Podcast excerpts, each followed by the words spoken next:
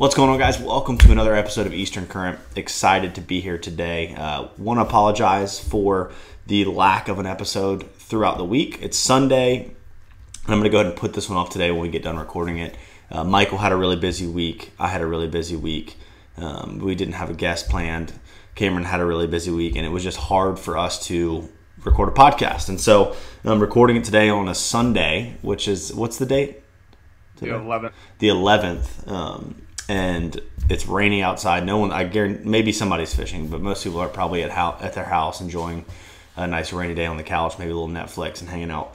Um, but we're going to jump into uh, one of our favorite topics here in just a second, and that is uh, fall time topwater fishing. So, kind of how to transition and change your topwater tactics a little bit, and kind of where we like to fish, and what kind of plugs we like to fish, and how we like to fish them uh, as these temperatures start falling, as all these mullets start dumping out of the creeks and leaving um, for warmer water south of us. So, um, we're going to get into that. Before we do that, we want to thank Xplor Boatworks, which is one of our sponsors here on the podcast.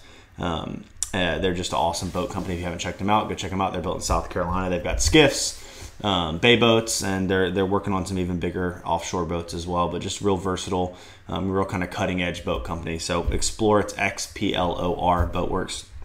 Um, also, go check out our Facebook group on Facebook. It's Eastern Current Fishing, just a great place for you to connect with other listeners, um, to ask us questions. Also, in there, just shoot us some topics, like some stuff that you want to hear about this fall um, that we could do a podcast on. We're always wanting to hear from y'all and kind of um, you know pick our where our shows go based on the seasons, but also based on what y'all want to know. So please, either on Instagram or Facebook, just start dropping in some some ideas of shows you want to hear um, and and some questions, and maybe we'll even do. I think this will be a good one.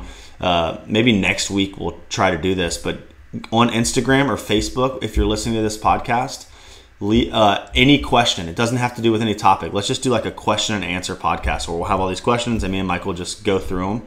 So uh, right now, while you're listening this, pause it, go over to Instagram or Facebook and, and shoot us any questions you have um, that are fishing related. And, and we'll do a question and answer podcast um, either this coming week or the next week for y'all. Um, once we get enough questions together, that'll be kind of be the, uh, the, the tell or that, that's when we'll decide when we'll do it. But uh, please do that, and that'll, that'll be a fun one to do. Um, just kind of a, a, broad, open podcast about fishing and, and what y'all. I'm just rambling and rambling about this, but um, so check out Facebook. That's where this all came from. And then uh, also, please leave us uh, a review on iTunes. Um, that helps so much. Um, subscribe to us on iTunes, and definitely go subscribe to our YouTube channel. Um, that's huge. It helps us grow and, and helps other people be found. Um, I guess that's enough of that the pre-show stuff. I switched my uh, my studio around, so I'm usually recording with my back against that wall. But the more stuff like this that I watch on iTunes or on YouTube, I'm like, it's definitely more interesting to have like a backdrop and change my lighting up a little bit. So I hope y'all like this. It's not too distracting. Um, but I'm gonna go ahead and, and start this podcast. We'll stop talking about stuff that doesn't matter and start talking about stuff that matters. Um, let me switch to this split screen real quick. Oh, it's not working. There's Mike. Okay. Um, so we're going to talk today about, you know, fall topwater fishing. Mike, what do you kind of feel um, changes the most when it comes to, you know, the change of seasons as far as topwater fishing goes? I think for me, it's a change in locations where I'm looking to throw my topwater. Okay. So like during during the summer, I'm really focused on grass lines. I mean, ten feet maybe off the grass line, I'm picking up the cast and I'm making it again. I'm not working that lure all the way to the boat when I'm like targeting redfish. Okay. Um, you know, as we start getting into this transition, we've talked about it before. You know, with the trout, I'm working that top water all the way back to the boat, and I'm gonna start doing that now too when I'm targeting redfish. So okay. the redfish are starting to. They're not quite schooling, but they're not singles and doubles anymore. I feel like they're starting to kind of get into smaller groups, so they're not they're gonna hang out more in a little bit deeper water. They're you know a little they're moving around a little more in that open water area. So definitely, I feel like a lot of fish this time of year um, really start to. Sorry, hold on. I'm trying to really start to stage up around the inlets and get off the beach areas where you know they're going to have large traffic, large traffic areas for mullet and bait fish that are migrating south. Um, that's why you start to catch a lot of fish on the jetties um, in North and South Carolina. and Georgia this time of year. Big fish, small fish. I mean, I, have sat on the jetty before um, and caught like a 15 inch redfish on you know one cast, and then caught a 40 plus inch redfish on the next cast. And so it's uh, it's kind of funny, you know, that they're all right in there together. But that, I think that's the one time of year here, at least in Wilmington, that you can catch a puppy yeah. drum and a bull drum, you know, side by side. Uh, they're, they're just putting themselves in places, and this is what fish are always doing. They're trying to put themselves in places um, where eat, where feeding is easy, you know, where, where food is accessible easily for them. And, and this time of year, that's a lot of places, and so you've got to kind of start to think about, all right, what's good ambush places for these fish, and, and you know where a lot of these mullet getting you know pushed around and sucked around, and that's where I, th- I think points, um, you know, and hard hard banks is is key. Like I was trying to catch mullet yesterday morning, it was really tough for me. The, t- the tide was uh, you know, it was low. It was typically an easy time to catch bait. And they weren't really swimming on the surface super well. So I found myself a nice long shell bed on the edge of the waterway, and that was kind of pushing the mullet out a little bit more and making them swim up on the surface. And I caught on my bait right there real easily. Um, but but just finding those areas, those high traffic areas for mullet, um, you know, with with eddies and ambush points for them, I think is key. And um, the cool thing about this this mullet migration that we have every fall is you know, fish are looking up. Like most of their feeding is going to be on the surface because of the fact that you know there's these mullet are moving through. And um, I don't know about you, Mike, but like the size of the mullet this time of year gets so much bigger. Those white mullet that, that yeah. kind of grow up in our marsh throughout the summer, they grow quickly, and so there's some a lot of big ones, you know. And so throwing larger topwaters is not a bad not a bad thing to do. Um, I think Definitely. it can oftentimes be, uh, you know, more effective for, for bigger fish. You know, redfish and whatnot, I feel like sometimes smaller topwaters work better, but for big trout, like big topwaters are, are key this time of year. And this is a great time of year to catch big trout on topwater. There's not a ton of trout around yet, but but um, good fish will eat a topwater this time of year.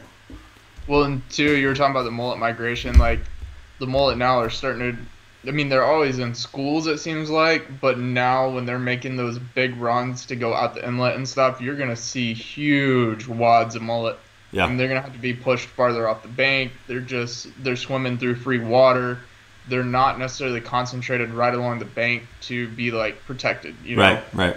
They're just in like migration mode. They're moving through creeks. I mean, yesterday we were trying to catch mullet right up on the grass line. We, we were having a heck of a time, like you were talking about um, and we ended up finding a couple big pockets that just had big schools of mullet in it. And we were throwing on them there. So, and they were just swimming out in the middle of the creeks. Yeah. So, yeah, they're, they're definitely changing around their, their game plan of what they're doing right now. They definitely do, man. It's uh, it's crazy how much bait we get, and uh, and you got to remember too, a lot of this bait isn't necessarily bait that was here this summer. You know, it's a bait that was north yeah. of us moving through. Mm-hmm. Um, and and you start to see you know big pushes of them in the ocean. It's a great time of year to look for redfish in the surf too. Um, yep. Because the mullet come right down the beach, and it's just it's it's a highway for food for them. So, um, yep. well, cool. So let's talk a little bit about.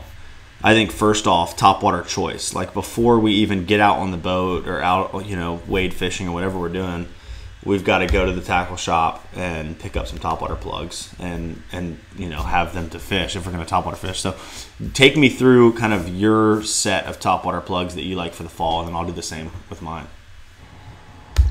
Um, most of the time I'm picking up like um, I have several different ones that I've been throwing this past year. Um, I really got hooked on one of the Yo-Zuri topwaters. It's just like their normal size, kind of like the normal Rapala Skitterwalk. Mm-hmm but it's really light colored. It's not a bright white, but it's kind of a bone bottom and then like a tan top. Okay. Um, and a lot of times I'll start with that.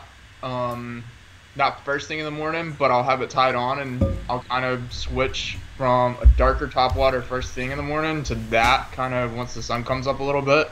Since the water's cooling down, we're kind of having some foggy mornings, a little bit of cloud cover, that kind of stuff at this time of year our top water bite extends past you know first light or the first 30 45 minutes of the morning. So right. you know i'm trying that dark color to get that really good silhouette something that they can key in on first thing. And then as the day progresses especially if it's foggy and the fog starts to lift or the clouds start to start to go away and the sun comes out i'll switch over to that lighter color top water. Um, i like the the top waters in that five inch range um, are kind of what I'm sticking with most of the time. Mm-hmm. But I do have some big, like six, seven inch ones that I will throw if I find really active trout that are showering mullet and that kind of stuff. I'll Definitely. switch over and throw that just to draw that one big fish or those few big fish that are in that group out. And don't be surprised to catch a 14 inch, 15 inch trout on a 7 inch topwater. You know, Yeah. No. they're gonna come out and take a take a whack at it. That's for sure. Definitely. I think one thing that that just made me think of too is like it is important this time of year when trout when you know when you're necessarily not necessarily just targeting redfish with topwater but trout um, to have really sticky hooks. I mean it's that's always important, but like the owner stinger hooks. I've actually got a packet. Give me one second. I'm gonna grab this pack. Right. Yeah. And that that doesn't go just for topwaters. I mean, that's the thing is like jig heads. Um, if you're gonna be throwing MirrOlures, make sure your make sure your hooks are super super sharp. Yeah, definitely. This time of year, the fit trout especially are finicky. Like you might find a school of them and you'll get six hits. This was my case that I had yesterday. You know, we were talking back and forth, and you caught a couple, and I had that classic trout thump where they just smashed it and didn't get hooked. Right. But they're coming up and they're smacking it, you know, with the side of their face, trying to injure it, and then they'll come back and eat it. So without that super, super sharp hook, you're just not gonna stick them very well. Definitely, and, and with the top water too, like you're saying, they come up and swat at it a lot. And so these owner Yeah. stingers. The, oh, let me put it back on my camera.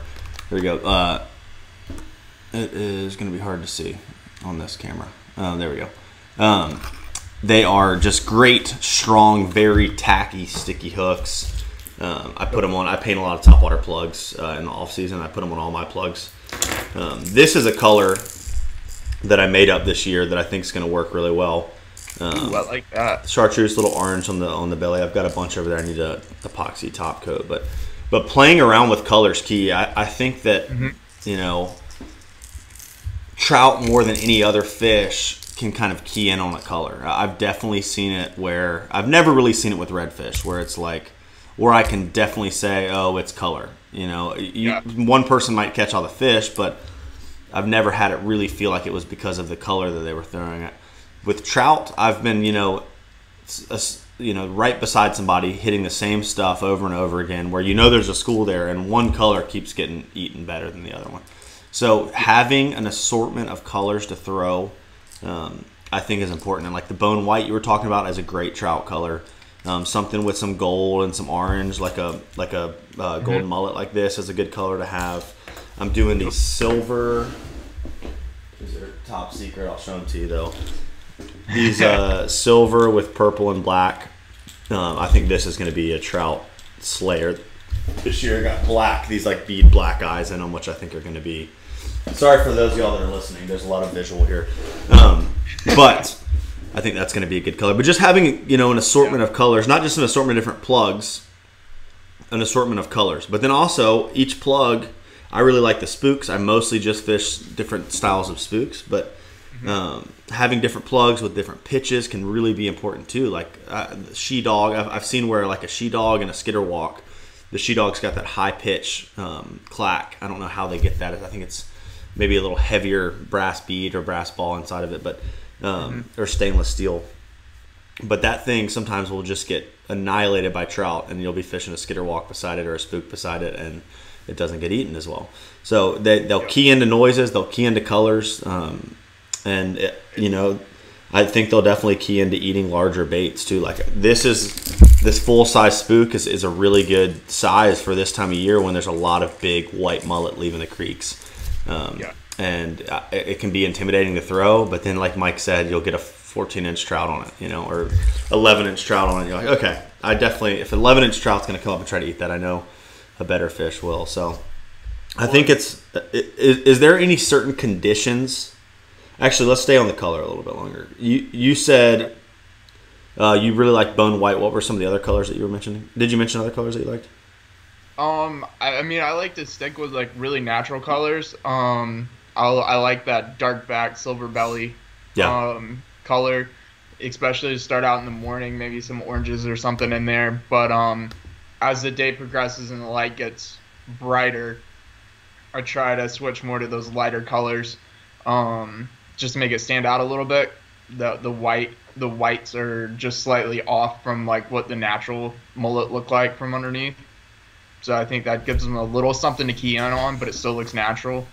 Um, and then I'll even go with some translucent colors. I've got like, and this is a time of year where don't be afraid to go out and pick up some bass topwaters and stuff too, like some translucent yeah. KVD kind of sexy shad colors, some of that stuff. Um, those fish, especially if you're going to be fishing clean water and not dirty water. Yeah. Um, I think that's something else to kind of, depending on which color or which water clarity and that kind of stuff you're fishing, you know, you kind of need to match that. So if I'm fishing dirty water, I try to stick with more solid colors, um, some a little sparkle, a little flash to help grab their attention. But when it comes to the cleaner water, I try to bring my colors back a little bit.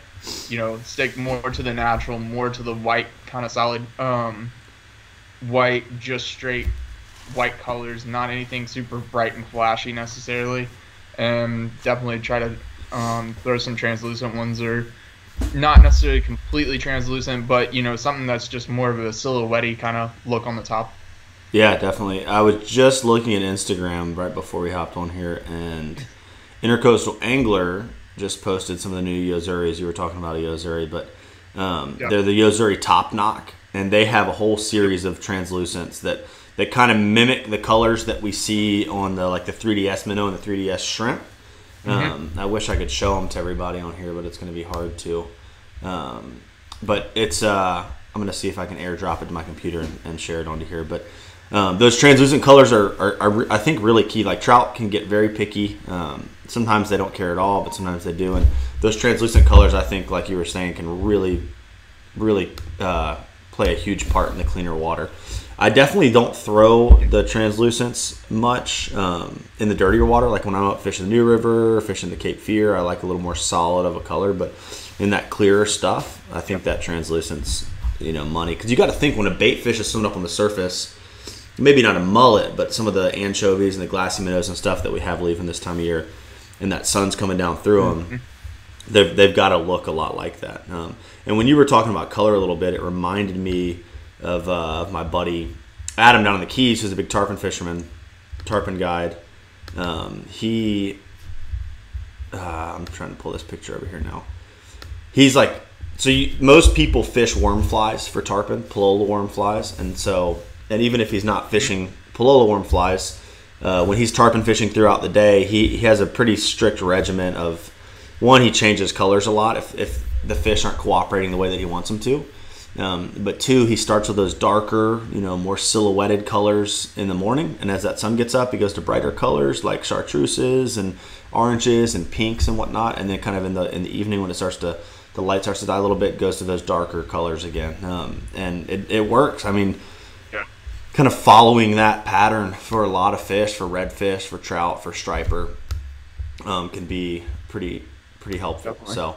I just dropped in these Yo-Zuris from Intracoastal Angler. I hope they're showing up here. But the top knock um, baits are they're pretty sweet looking, man. The the the top one on here, if you are watching, I really like that color for a 3DS minnow. It's kind of like a tan back with some spots on it. Um, and then this third one down that looks like a striper, but it's really looks like a striped mullet. That color works really well. These are all great colors. The yeah. bottom one too is one I fish in the 3DS minnow as well a bunch, but I'm gonna pull that back off of there. So um, well, let's talk a little bit about cadence. Like uh, color is important, and and uh, what were you gonna say? Uh, I was gonna say while while we're still on colors and hooks and some of that stuff, um, I don't know if you do this, but I know like for me, I fish like an extra wide gap hook this time of year on the trebles. Uh-huh. Instead of just the standard gap or whatever it's considered, where it's got that bigger opening. Yeah. Um, you know, you, you're gonna have to play with especially your hard baits when you're switching out trebles and that kind of stuff. Some of them might not walk right. Some of them, you know, especially when you get into MirrOlures and some of the subsurface stuff. If you're changing out um, trebles, you can get them to fall at different rates, fall a different different way. Um, so I'll play a lot with that, but I do like those those wide gap treble hooks. Okay. Um, they seem to get. I like that tip. Um, they seem to stick fish a little bit better. Definitely. So, and they're a little easier to get out, I think, after the fact. Yeah, some of the small little hard baits you fish for trout with trebles on them can be such a pain. Like that 3DS minnow gets eaten so well. If y'all have never fished the Yo-Zuri 3DS minnow, definitely Yeah. pick some up this year. Um, I was just in Intracoastal Angler the other day. They are stacked with them. Like, go get your trout tackle right now before it's like the floodgates have opened and everyone's targeting speckled trout.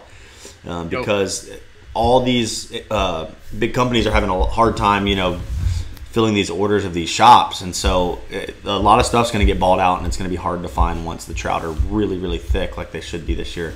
Um, so go ahead and go pick that stuff up, um, and try to support your local tackle shops as best as you can.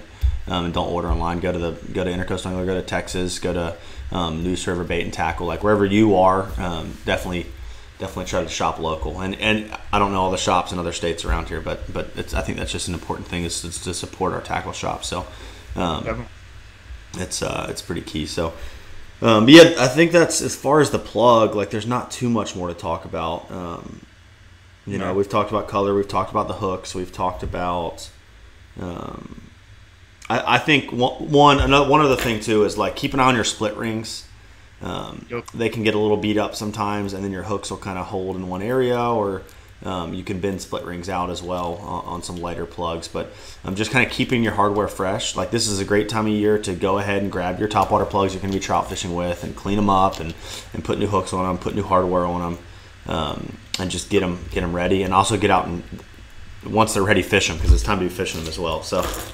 Um, We'll, we'll give if I don't know if most people clean their top waters or what. Like I always use toothpaste. It has just a little bit of a grit to it, so it helps polish up the the finish on the top waters. Oh, that's awesome. Get that rust and stuff off. So like if you are gonna start cleaning them up, like you can use toothpaste. Um, just give them a good rinse down afterwards, and it'll make them shine them up real good, and get their colors back.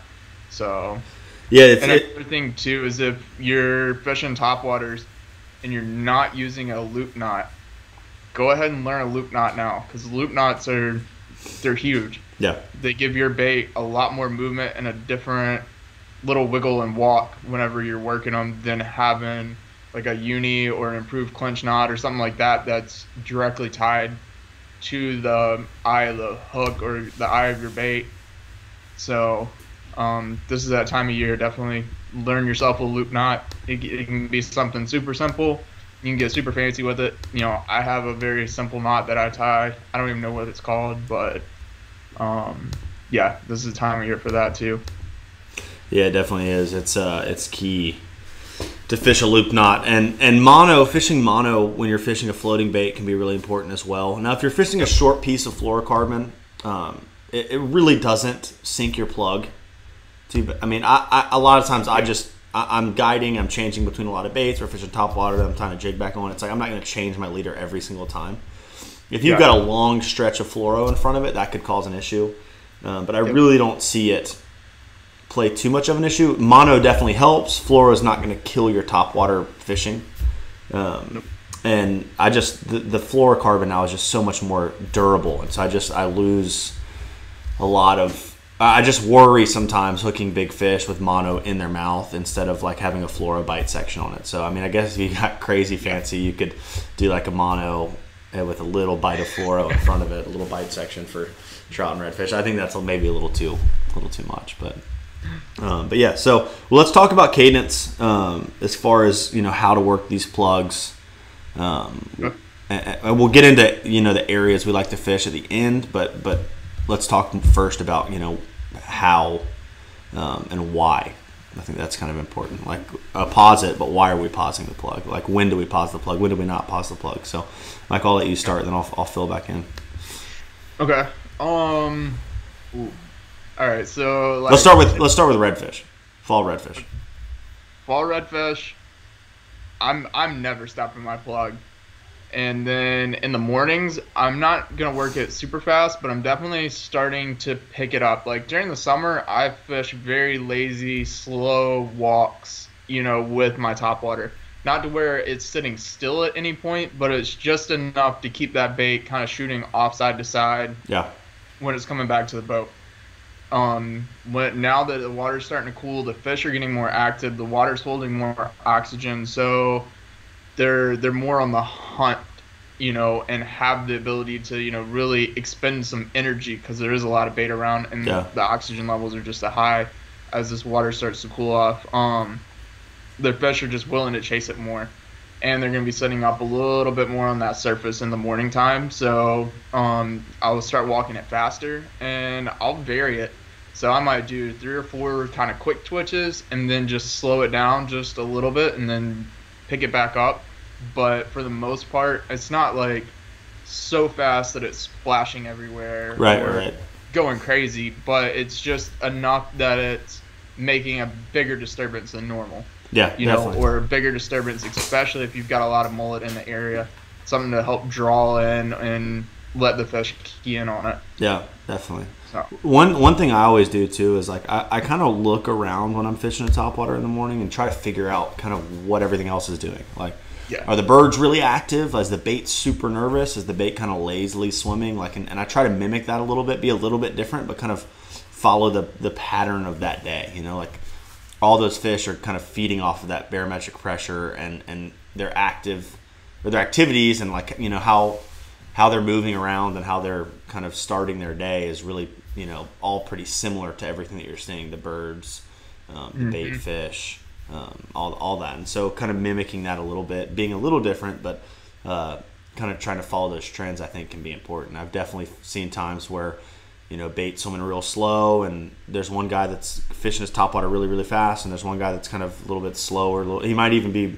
not very good at fishing the topwater and that's why his bait's moving a little bit slower and a little bit you know more Yeah. lethargic and he gets the bites. And so um, keying in on those trends and they're not always you know they're not always true but find figuring that kind of stuff out day to day is kind of what makes you a better angler and sets you apart so um, yeah, I'm with you too. Like, uh, there's like two thoughts as far as working a topwater plug um, for redfish, and that's like the fast retrieve, and that's kind of like just triggering that reaction bite to get that redfish to come up and smash it. And then, like, kind of that slow walk, spending a little bit more time in an area with that plug, trying to kind of milk a bite out of that area. So, um, I try to do typically both. Like I'll throw if it's like a creek mouth and I'm like, God, that looks good. I'll throw one in there and kind of walk it out of there pretty fast, and I'll throw one in there and kind of work it out a little slower, um, Yeah. and spend some more time in there. So, um, fit redfish this time of year are, are used to being having to feed quickly and take advantage of the opportunity because these mullet, these big schools of mullet are coming through. But at the same time, you got to think there's so much bait moving on the surface that um, don't if it looks good maybe make in the- where you normally make one cast make two or three casts in there because um, the fish if it's not the perfect cast for him he might be like oh there's going to be another mullet coming over my face in 0.5 seconds. So um, kind of think think about that as you're working an area for sure. It's there's there's even a different mindset right now for me of like during the summer i feel like a lot of times i power fish. Yeah so you know i'm spending five ten minutes in a spot and if i don't get the hit or don't get the bite i'm moving on. Yeah. You know this time of year you know i'm starting to slow that down especially with trout season coming in because the trout are just so finicky that i'll spend more time in each spot um, and work you know work it a little longer. Definitely. So, you know, depending on where you're at and what your water temps and stuff are doing, you know, you're I'm kind of switching depending on the day of how warm it is. If I'm power fishing and trying to move through some water and find that spot where those fish are sitting, or if it's a cooler day and I'm like, all right, they might be kind of grouped up a little more today, or they might be a little slower to eat and get going in the mornings, then, you know, I'm to slow down and take my time and kind of pick it apart a little more too. Yeah, definitely, definitely. Yeah, with trout, I, I definitely start to pick things apart a little bit more. And with the topwater, I'm not one to ever use a topwater as like a bait that I'm gonna really go hard and, and fish an area really like. I'll throw a topwater three or four times across an area, and then I'll be like, all right, and then I'll pick up a DOA shrimp or I'll pick up a soft plastic. But there's guys like like Ryan, our Yeah. friend Ryan Christopherson, he'll throw a topwater over and over and over and over again, and I'll I might catch a few more fish than him, but he, all of a sudden he catches a friggin' six pounder, you know, and so Yeah.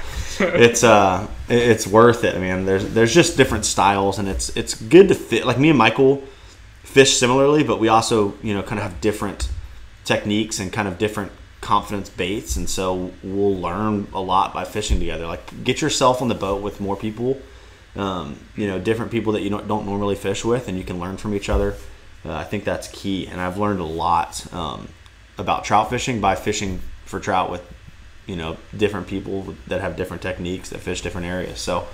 Um, Yeah. Don't just get married to one soft plastic color. Don't just get married to one top water color. Kind of play around with it. Play around with your retrieve, and um, hopefully you'll catch some more fish that way. But all right, so we kind of talked about redfish and trout in that, but with the trout, I think the one big piece that we're missing is kind of like the pause and and the pause and a retrieve. And so uh, for myself, when I'm working a top water plug for a trout, like a lot of times I'll just continually work it until I get popped and missed, and then I'll pause it.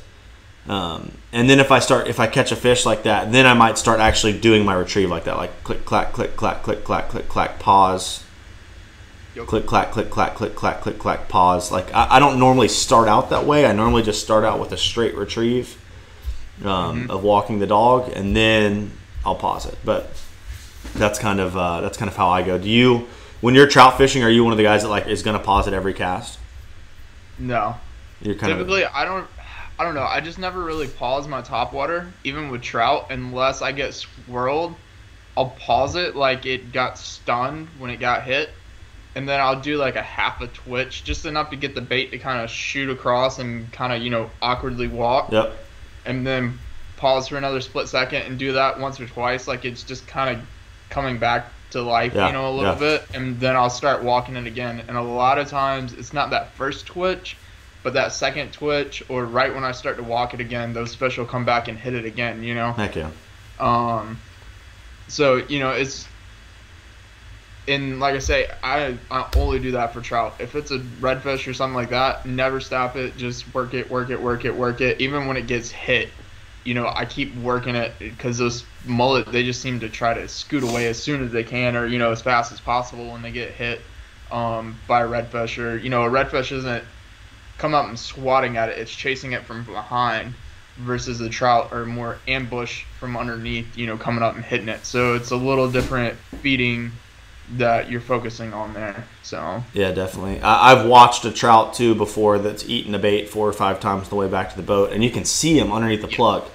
Like he'll come up and eat it, and then you're letting it sit there and twitch, twitch, twitch. Let it pause again. Bam! He eats it again. And he misses it. He's underneath the plug.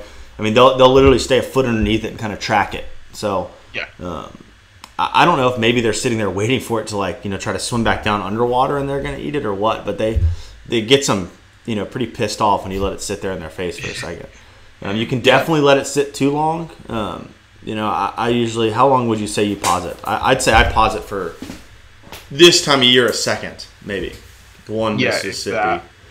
Um, I've been fishing with Ray, Captain Ray Britton, who's been on the podcast a bit, Springtide Guide Service, and he, um, when it gets cold, he'll still throw a top water, but he'll let it pause for five to seven seconds, sometimes ten seconds, even like, uh, and, wow. and have those fish crush it, uh, like eight seconds into a pause. I think it's Yeah. like you're they're sitting there, sitting there, and they're like, "Oh my gosh, I gotta eat this thing," you know. It's not gonna move. I'm gonna eat it. So. uh, But that's And- to me that's the big difference for the really the only difference between topwater fishing for redfish and trout. yeah. And then too, and this is something that I've kind of focused on a little bit last year, is if I'm fishing a topwater and they're kind of smacking it and like you say, like chasing it but not really committing to it, that's when a lot of times I'll pull out like a different type of hard bait, you know, Yeah. a MirrOlure or some kind of little subsurface or a super light jig head, like a 16 jig jig head with a Z man on it. Yeah. Something that's just gonna get underneath the surface and be there for them to come up and hit, um, and work that. So you know the fish will tell you what they want if you read into it a little bit. Definitely. So They'll definitely tell you what they want. It's uh yeah, it's man, the topwater fishing forum, you just can't beat it. I'm just sitting here thinking No. The whole time we've been talking, I've been playing all these different spots through my head. I'm like, oh, I can't wait to get the topwater there. I can't wait to throw topwater there. Um, it is it's here, it's time. But um let's talk a little bit about conditions now. Um, I Yeah. think that, and, and with that, th- this is going to be our transition here. So cadence based off conditions. Uh, one thing that I've really learned over the past couple years is do not be afraid to throw a topwater plug when it's windy. Uh, you know, th- I think there's times where you don't need to. It could be too windy, but they fish eat a topwater plug sometimes better in some slop and in some chop a little bit Um, if you're having trouble working your topwater plug when it is windy, try a larger plug. You know, it's already going to break that profile up a little bit, so it won't look quite as big to the fish. But that larger plug with a bigger keel is going to walk better. Um, Yeah. and especially trout, like some good texture on the water, they love it. Um, you know, and it, uh, I've found too, and we've talked about this on recent podcasts, not recent, but podcasts from this summer. The wake bait, when it's really really calm, a wake bait is killer. So definitely get yourself some wake baits. Um, Yep. It's another it's another bass bait as as most baits that has made its way into the saltwater world for redfish and trout, but um, it looks like a crankbait. I've got some sixth sense wake baits, but there's a lot of great companies out there. Just type in saltwater wake baits um, online, and and there's not a, tackle shops around here really don't have many. Uh, I don't or any at all, um, but but definitely uh, I'm trying to see. I don't have a wake bait in here, um, but but they're just a, a great bait to kind of change it up, and and especially in those calm slick conditions, a wake bait is pretty clutch because it just pushes a small V off the front of it, just like a mullet does, and um, Yeah. I have not fished a wake bait. I've caught trout on a wake bait throughout the summer, but I haven't really fished it, you know, on a good topwater bite for trout. So I'm excited to do that this fall. Um, just don't don't let yourself get out there and wish you had something you didn't. Like go to the tackle shop. You don't need to get 50 of everything, but but have a nice you know selection of different baits to try. And it's nice when you're fishing with two or three people because you can all throw something different and kind of learn. Your your process of learning is shortened because you're all throwing different baits and you can kind of figure fish out a little bit quicker. It's not just you that's sitting there on the bow having to retie and try different topwater color, different plug, different style. Everyone can kind of work, um, you know, their own cadence, their own plugs, and, and really figure those fish out a little bit quicker. So, um, Yeah. don't be afraid to fish with some buddies. And I think, I think too, talking about cadence, and I maybe you're gonna bring this in later. I don't know, but um, I feel like during the summer I try to work my bait kind of with the current a lot of times, and this time of year I just throw that out the window. I work it sideways. I work it down the grass bank. I work it with the current, with you know, against the current, Yeah. all kinds of different directions and that's going to change your cadence a little bit too but changing those directions are in the way that your bait's moving um, with and against the current a lot of times can make a huge difference it's not as big in the top water part i feel like as it does when you get into jig heads and soft plastics and a lot of your subsurface baits But it Um, still can play into it for sure. but yeah, it, Yeah. it definitely can make a difference. So you know, work if you know there's fish there, and you didn't get them on the first like two hits, m- maybe not may you know move spots, but Change the angles. angle Yeah. or your presentation. That's a good Um, point. Changing angle is huge. I mean, and, Yeah. and we've learned this from being sight fit guys that like to sight fish. Like, you you Yeah. throw a cast to a fish at the wrong angle, and it could come right past his face, and he decides not to eat it because it just you know it wasn't the right setup. And again, this time of year, there's so much Yeah. bait out there. Like, why not? Why eat something if it's not perfect? You know, like they they're gonna ha- they're gonna have multiple multiple opportunities, you know, throughout the day to to eat mullet and to eat baits and and so playing around and trying to get that right presentation, right angle, right cadence is key. You know, really really key. Yeah. Um, more so with trout than redfish, but it is definitely true for both of them. So, Mm-hmm. Yeah. um, so what conditions do you like to look for to throw topwater this time of year? I mean, even when it's like calm, isn't my favorite time to throw top water, just because I feel, and that's where the pause I feel like comes in a lot more into play for me. Yeah, is you know just kind of keeping it quiet and you know letting it sit there a little bit but i like you know light breeze light texture on the water just enough that it's breaking up the surface that's kind of like i feel like that's the prime conditions. Yeah, um you know once you get into the creeks and stuff there's enough current moving that it kind of always keeps the water textured a little bit. Yeah, so unless the wind's just absolutely howling, you know, I feel like you can always throw top water in creeks. But when you're getting out into bigger water or around the inlets and some of that stuff where you've got, you know, a wide wide area for the wind to really be able to affect it, um, a little bit of texture is definitely, you know, I feel like the best. yeah, So Definitely. and if you're getting into like one foot rollers or something, you know, where it's just really nasty. I mean, me and you fished last year. There was days we were running on the intercoastal. You know, it's two foot swell in the intercoastal, and we're sliding off these little corners and stuff right where the water started to calm down, throwing top water and catching trout like that. So Yeah. you know, pick and choose your areas, and you can kind of change around location to get the water, you know, top that you or the surface conditions you want. Yeah, definitely.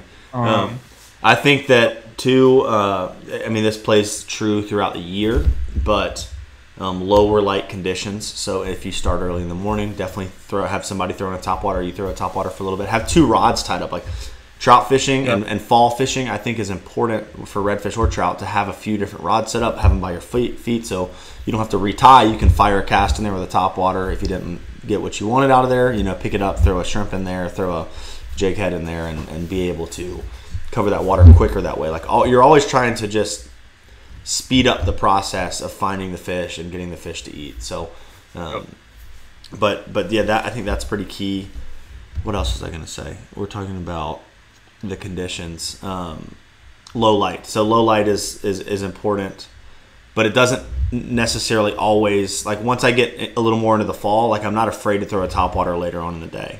I think that has to do with the amount of bait that's pushing around on the surface throughout the day. I also think it has to do with the water temperature being cooler. The fish aren't quite as lethargic in the middle of the day, and they're more Yeah. active to feed. And um, so don't be afraid to continually pick it up throughout the day. I'm not saying fish it from sun up to sundown, but just pick it up and throw it. If you're in a high percentage area, your area that you're like, oh, that looks good, you know, throw a top water in there, and Yeah. let it surprise you how, what what what kind of fish will come up and eat it. But um, also cloudy, like if it's cloudy throughout the day, even in the middle of the day, um, that's clutch. But one of my favorite things in the fall is like when you get a, a pressure system like a like a nor'easter coming through and it's about to rain and the temperature's about to drop.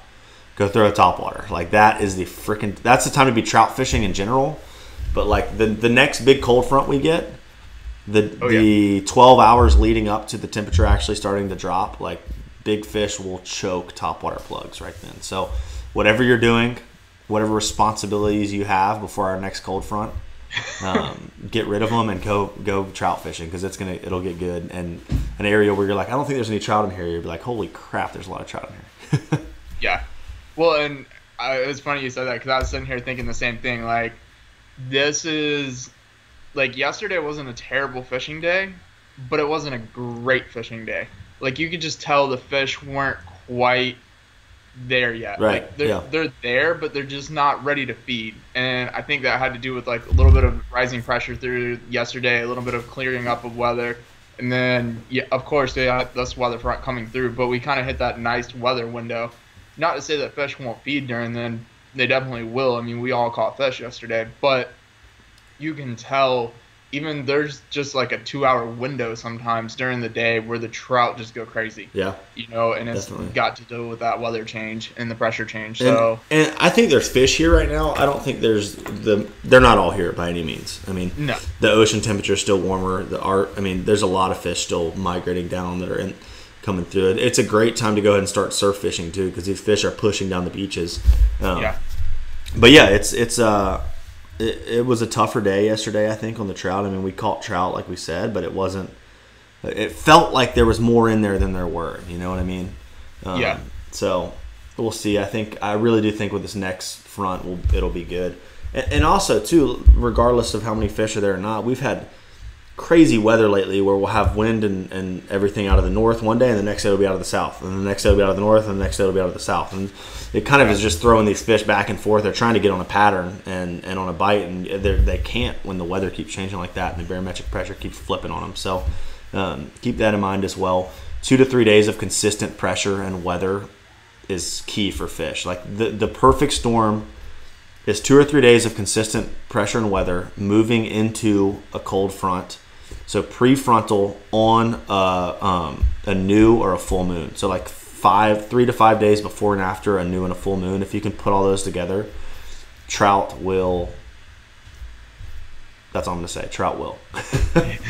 trout will freaking be there, and you can catch them. So I'm not gonna repeat that, but you can rewind it and listen to it again, and uh, definitely just constantly be looking at the conditions and, and look for that little little pattern. I mean, that is when you will always see on Instagram so many citation speckled trout posted and caught around those conditions and those moon cycles, so moon phases. Um, Yep. I, I think that's all I really want to touch on with the, the top water fishing. Can you think of anything else? Um, I mean, just if you want to go over a little bit of location, like, are you changing anything? Because I know, like, we talk a lot about like fishing points and current seams and stuff coming together, bigger water right now. Are you, are you starting to move into creeks? Are you starting to do any of that, or are you still kind of holding in that bigger water?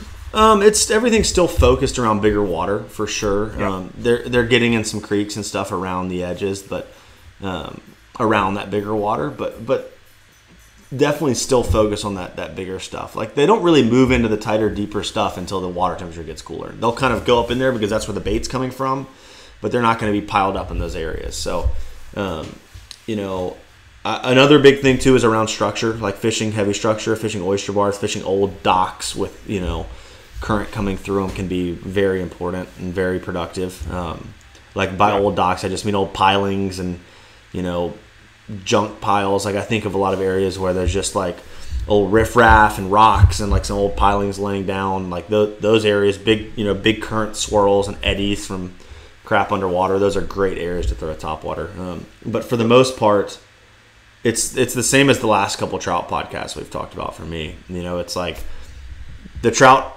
are in the same. The, the, the area doesn't change because of the bait that I'm fishing. Really, it just the the conditions and the time kind of dictate what I'm going to be throwing. So Yeah.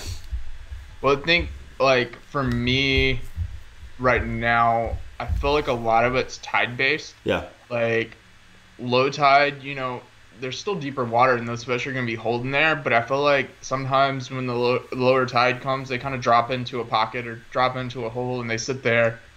And they're still feeding, they'll still eat, but they're not as active right, um, especially this time of year, like that two to three hours of you know the last bit of incoming around high and the first two or three hours of dropping tide once that current kicks you know kicks in Yeah. on either side of high tide i feel like is kind of my key time no matter what time of day that kind of is.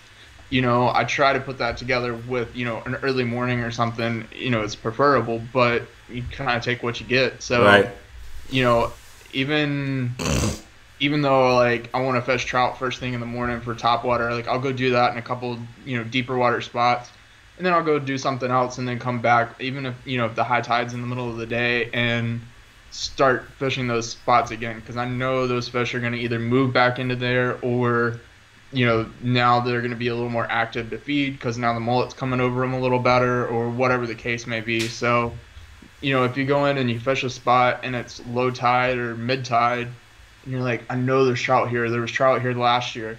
Don't be afraid to hit that spot. Spend 15 minutes in it. Go fish something else and come back and hit it two Definitely. hours later with a little That's bit of a different tide window. So, because it, it definitely can be a tide game right now too. yeah. And when you do catch fish really well in an area, some spots it doesn't matter the tide. Some spots it really matters the tide. So pay attention to Yep. what the tide's doing. And if you go back to that spot two days later and you don't catch them, try going back on the exact same part of the tide. Don't worry about like what time of day it was. Worry about what part of the tide it was because that's when those fish this time of year. I mean, the trout are going to feed all day this time of year. It, it really doesn't doesn't matter. So the tide windows is what's kind of pushing these fish around. That's good. I'm glad you brought that up. Um, so yeah, I think that's key. I mean, get out there and uh, and throw topwater plugs. I mean, obviously the areas where we're targeting trout and where we're targeting redfish are very different, but it's a good time of year. I mean, fish are looking up. A lot of the bait that they're keying in on and feeding on is up. I mean, there's a lot of shrimp coming through as well right now too that they're feeding on. But but those mullet, I mean, they want big, quick, easy meals. Those mullet are money. So.